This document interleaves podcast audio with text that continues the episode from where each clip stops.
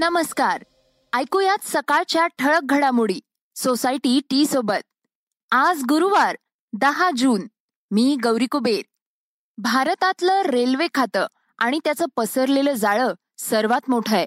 भारतीय रेल्वे यंत्रणा अधिक प्रभावी करण्यासाठी केंद्रानं खास उपाययोजना केलीय पॉडकास्टमध्ये आपण ती जाणून घेणार आहोत. आजच्या पॉझिटिव्ह स्टोरीमध्ये ऐकणार आहोत आय ए एस अधिकारी कपिल शिरसाट यांची गोष्ट. ऑक्सिजन प्लांट काम करेनासा झाल्यावर त्यांनी तातडीनं केलेल्या उपाययोजना कौतुकास्पद आहेत. पहिल्याच दिवशी झालेल्या पावसानं मुंबईकरांची तारांबळ उडाल्याचं दिसून आलंय. मात्र पुढील चार दिवस मुंबईकरांसाठी कसोटीचे असणार आहेत असा इशारा वेधशाळेनं दिलाय. याबाबतची सविस्तर माहितीही आपण घेणार आहोत. सुरुवात करूया पॉझिटिव्ह स्टोरीनं. चंपारणचे जिल्हाधिकारी कपिल शिरसाट यांना अतिदक्षता विभागाकडून एक कॉल आला. त्यात बिहारमधील दोन जिल्ह्यांमधील ऑक्सिजन प्लांट तांत्रिक कारणांमुळे बंद झाले होते. कपिल यांच्यासमोर मोठा गंभीर प्रश्न होता. त्या प्लांटमधून चंपारण जिल्ह्यातील रुग्णालयामध्ये असणाऱ्या आठशे पेशंट्सला ऑक्सिजन मिळत होता आणि तो आता बंद झाला होता. त्या प्लांटची दुरुस्ती करायचं ठरलं. त्यानुसार गायत्री मेडिकल आणि इंडस्ट्रीयलची एक टीम तिथं दाखल झाली. त्यांना त्या मशीनमधील एक पार्ट क्रॅशमध्ये तुटून वेगळा झाल्याचं दिसलं. कमीत कमी वेळेत त्या ठिकाणी तो पार्ट मिळणं अवघड होतं. त्यांच्याजवळ तो स्पेअर पार्ट नव्हता. त्यामुळे तो बदलणे हाच त्यांच्या समस्येवरील उपाय होता. ज्यावेळी हा प्रॉब्लेम सुरू होता तेव्हा देशात करोनाच्या दुसऱ्या लाटेनं थैमान घातलं होतं. जवळपास त्यावेळी देशात एका दिवशी दोनशेहून अधिक जणांचा ऑक्सिजनच्या अभावी मृत्यू झाला होता. याविषयी अधिक माहिती देताना अधिकारी शिरसाठ यांनी सांगितलं आपण या घटनेची माहिती अतिरिक्त जिल्हा न्यायाधीश यांना दिली. त्यावेळी कायदा आणि सुव्यवस्थेचा कुठलाही प्रश्न निर्माण होऊ नये यासाठी काळजी घेण्यात आली होती. ऑक्सिजन सिलेंडरची तेव्हा सर्वाधिक मागणी होती. जिल्ह्यातील बारा रुग्णालयांमध्ये सहाशेहून अधिक पेशंट ऑक्सिजन सिलेंडरवर अवलंबून होते. या भागात दररोज अकराशे ऑक्सिजन सिलेंडर्सची मागणी होती. एवढा पुरवठा कसा करायचा हा प्रश्नच होता. यावेळी पंधरा सिलेंडर हे एका खासगी कंपनीकडून घेतले. दोनशे सिलेंडर हे शेजारच्या समस्तीपूर जिल्ह्यातून मागवले.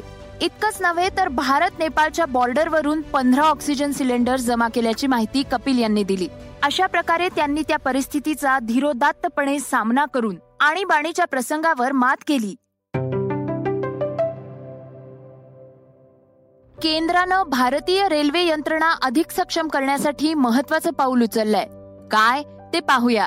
भारतीय रेल्वे वाहतूक आणि तिचा प्रवास आपल्या सर्वांसाठी आणखी सुरक्षित होणार आहे. त्यासाठी रेल्वेला फोर जी स्पेक्ट्रमचं वाटप करण्यात आलंय. केंद्रीय मंत्रिमंडळानं हा निर्णय घेतलाय. आतापर्यंत रेल्वेचे कामकाज टू जी स्पेक्ट्रमवर चालायचे. यापुढे ऑटोमॅटिक ट्रेन प्रोटेक्शनची व्यवस्था केली जाणार आहे. दोन रेल्वेंची टक्कर होऊ नये म्हणून चार भारतीय कंपन्यांनी खास यंत्रणा विकसित केली आहे. यापुढील काळात भारतीय रेल्वेला जे फोर जी स्पेक्ट्रम दिले जाणार आहेत त्याचा परवाना आणि शुल्क ट्रायच्या शिफारशींनुसार लागू होणार आहे. भारतीय रेल्वेच्या प्रवास आणि सिग्नल यंत्रणेत सुधारणा व्हावी म्हणून सातशे मेगाहर्ट्सच्या बँडमध्ये पाच मेगाहर्ट्सचा स्पेक्ट्रम देण्याचा विचार पंतप्रधान नरेंद्र मोदींचा आहे. त्यांच्या अध्यक्षतेखाली मंत्रिमंडळाच्या बैठकीत मंजुरी देण्यात आली आहे. हे स्पेक्ट्रम मिळाल्यानंतर धावत्या गाड्यांसाठी रेडिओ तरंगाच्या मदतीनं संदेश वहन होणार आहे. या प्रकल्पासाठी पंचवीस हजार कोटी रुपयांपेक्षा अधिक गुंतवणुकीची अपेक्षा आहे. नव्या यंत्रणेमुळे गाड्यांची धडक टाळता येणार आहे. त्यामुळे अपघातांचे प्रमाणही कमी होईल. याविषयी अधिक माहिती देताना केंद्रीय मंत्री प्रकाश जावडेकर म्हणाले पहिला फरक ये पड़ेगा की अभी तक रेल्वे का कम्युनिकेशन ऑप्टिकल फाइबर के द्वारा होता था। अब यह अत्याधुनिक स्पेक्ट्रम मिलने के कारण यह अब रेडियो कम्युनिकेशन होगा रियल टाइम होगा, और इसलिए सेफ्टी बहुत बढ़ेगी। फोर जी स्पेक्ट्रम का five megahertz spectrum 700 MH band में रेलवे को मिलना एक बहुत क्रांतिकारी फैसला है और भारत सरकार ने स्पेक्ट्रम के बारे में कहा कितना उपयोग होता है, किसके पास कितना है, ये करके एक और उपयोग कैसे हो सकता है, इसकी व्यवस्था की है उसी के तहत ये रेलवे को 700 मेगाहर्ट्ज के बैंड में 5 मेगाहर्ट्ज स्पेक्ट्रम 4G का मिलेगा और रेल्वे की व्यवस्था अत्यंत आधुनिक होगी। एक प्रेमानं भरलेला कप त्या जुन्या फोटो अल्बमसाठी ज्याची आज सहजच आठवण झाली ज्याच्या जीर्ण पानांमधून पुन्हा निघून आलेत जुन्या पुराण्या आठवणींचे घोट जे घेतले की एक आनंद होतो. वाटतं की आठवणींमधूनच तर भेटीगाठी पुन्हा जिवंत होतात. मग आजच का नाही? पूर्ण करूया त्या जुन्या फोटो अल्बमचा कप सोसायटी चहा एक कप प्रेमाचा.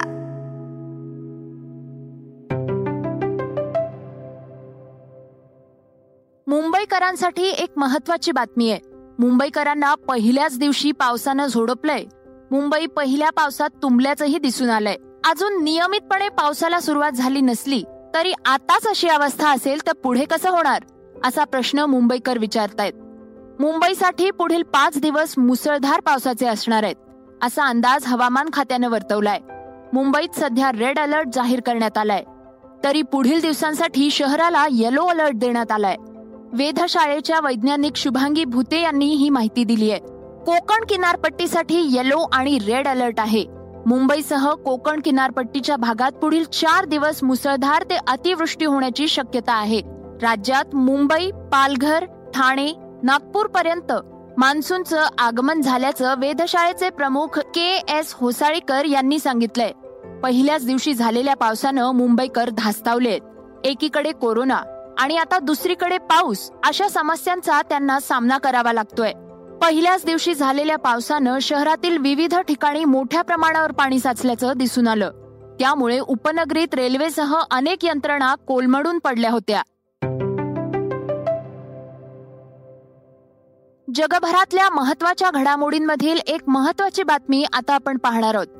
पॅलेस्टाईन नंतर इस्रायलनं आता सिरियाकडे आपला मोर्चा वळवलाय. इस्रायलनं सिरियावर एअर स्ट्राईक केलाय. त्यात अकरा जण ठार झालेत.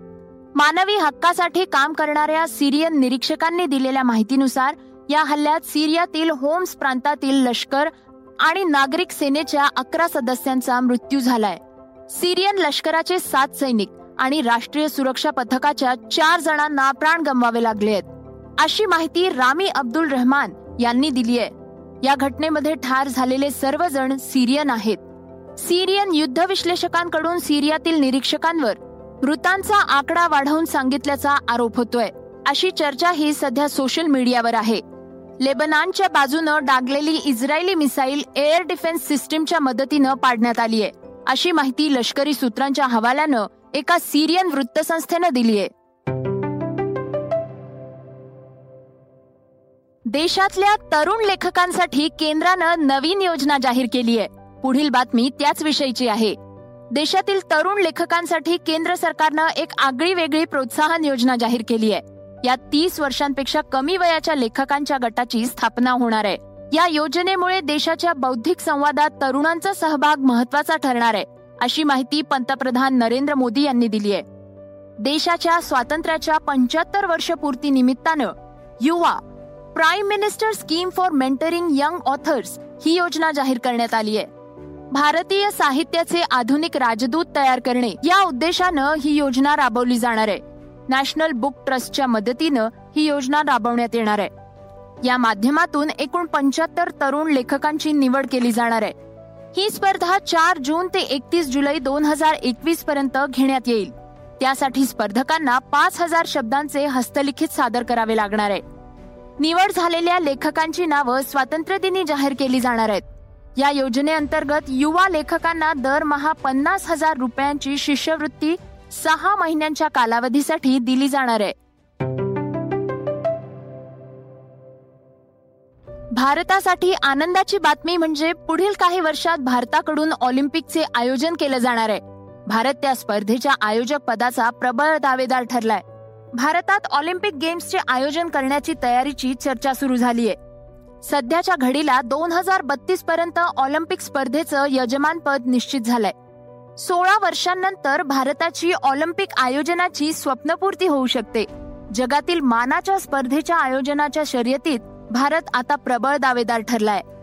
गुजरातमधील अहमदाबादमध्ये ऑलिम्पिक स्पर्धा घेण्याची जोरदार तयारी सुरू झाली आहे अहमदाबाद शहरी विकास प्राधिकरणानं ऑलिम्पिक गेम्सनुसार स्पोर्ट्स आणि नॉन स्पोर्ट्स इन्फ्रास्ट्रक्चर अनालिसिससाठी टेंडर प्रसिद्ध केलंय. पुढील तीन महिन्यात याचा अहवाल तयार होणार आहे. दोन हजार अठ्ठावीस पर्यंत ऑलिम्पिक गेम्सच्या आयोजनाचा निर्णय झालाय. दोन हजार वीसच्या ऑलिम्पिक गेम्स जपानमधल्या टोकियोत होणार होत्या. कोरोनाच्या पार्श्वभूमीवर ही स्पर्धा यंदाच्या वर्षी होणार आहे. दोन हजार चोवीस ऑलिम्पिक स्पर्धा पॅरिस तर दोन हजार अठ्ठावीसमध्ये लॉस एंजलिस येथे ऑलिम्पिक स्पर्धा पार पडणार आहेत. फाईव्ह जी नेटवर्कबद्दल जुहीनं पुन्हा एकदा प्रतिक्रिया दिलीय. त्यामुळे ती चर्चेत आली आहे ती काय म्हणाली पाहूयात. देशात फाईव्ह जी नेटवर्कच्या विरोधात बॉलिवूडची प्रसिद्ध अभिनेत्री जुहीनं न्यायालयात धाव घेतली होती. त्यावर जुहीनं तिचा एक व्हिडिओ पोस्ट केलाय. त्यात तिनं न्यायालयाला असं आवाहन केलं आहे की मी फाईव्ह जी नेटवर्कच्या विरोधात नाही मात्र आम्हाला सिक्युरिटी सर्टिफिकेट अर्थात सुरक्षा हमीपत्र मिळावे. गेल्या आठवड्यात जुहीनं फाईव्ह जी रेडिएशनच्या विरोधात न्यायालयात याचिका दाखल केली होती. त्यावर कोर्टानं तिला केवळ प्रसिद्धीसाठी केलेले स्टंट होते का असाही प्रश्न विचारला. यावेळी कोर्टाच्या सुनावणीचे व्हिडिओ जुहीनं सोशल मीडियावर व्हायरल केले होते. त्यामुळे वीस लाख रुपयांचा दंडही ठोठावण्यात आला होता. जुहीनं म्हटलंय मी काही फाईव्ह जीच्या विरोधात नाहीये. मला फक्त सुरक्षेचा प्रश्न मांडायचा होता जो मी मांडलाय. आता आपण ऍपलच्या नवीन प्रायव्हसी फीचर्सबद्दल सविस्तर माहिती घेणार आहोत. जगप्रसिद्ध ऍपलनं चालू वर्षी वेगवेगळ्या ऑपरेटिंग सिस्टम्स लॉन्च केल्या आहेत. या सर्वांमध्ये अपग्रेड केलेल्या फीचर्स सोबत प्रायव्हसी फीचर्स देण्यात आले आहेत. त्यामुळे युजर्सचा पर्सनल डेटा पूर्वीपेक्षा अधिक सुरक्षित राहणार आहे. युजर्सला नवीन ऑपरेटिंग सिस्टमच्या मेल ऍपमध्ये प्रायव्हसी प्रोटेक्शन फीचर देण्यात आलंय. या फीचरची खास गोष्ट अशी आहे की ईमेल पाठवणाऱ्यास पर्सनल डेटा कलेक्ट करताना अनेक बंधनं येतील.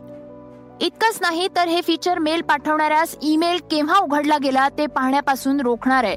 या फीचरच्या मदतीनं आय पी ऍड्रेसही लपवला जाणार आहे. ऍपलच्या म्हणण्यानुसार सफारी ब्राउझरमध्ये जे इंटेलिजंट ट्रॅकिंग प्रिव्हेन्शन टूल दिलंय त्याच्या मदतीनं युजर्सला त्यांचा आय पी ऍड्रेस लपवता येणार आहे. त्यामुळे त्यांचा डेटा पूर्णपणे सुरक्षित राहणार आहे. हे होतं सकाळचं पॉडकास्ट उद्या पुन्हा भेटूयात. धन्यवाद. वाचा बघा आणि आता ऐका आणखी बातम्या. ई सकाळ डॉट कॉम वर. तुम्ही हा पॉडकास्ट ई सकाळच्या वेबसाईट आणि ऍप वर सुद्धा ऐकू शकता. विसरू नका या पॉडकास्टला आपल्या आवडीच्या पॉडकास्ट ऍप वर सबस्क्राईब किंवा फॉलो करायला.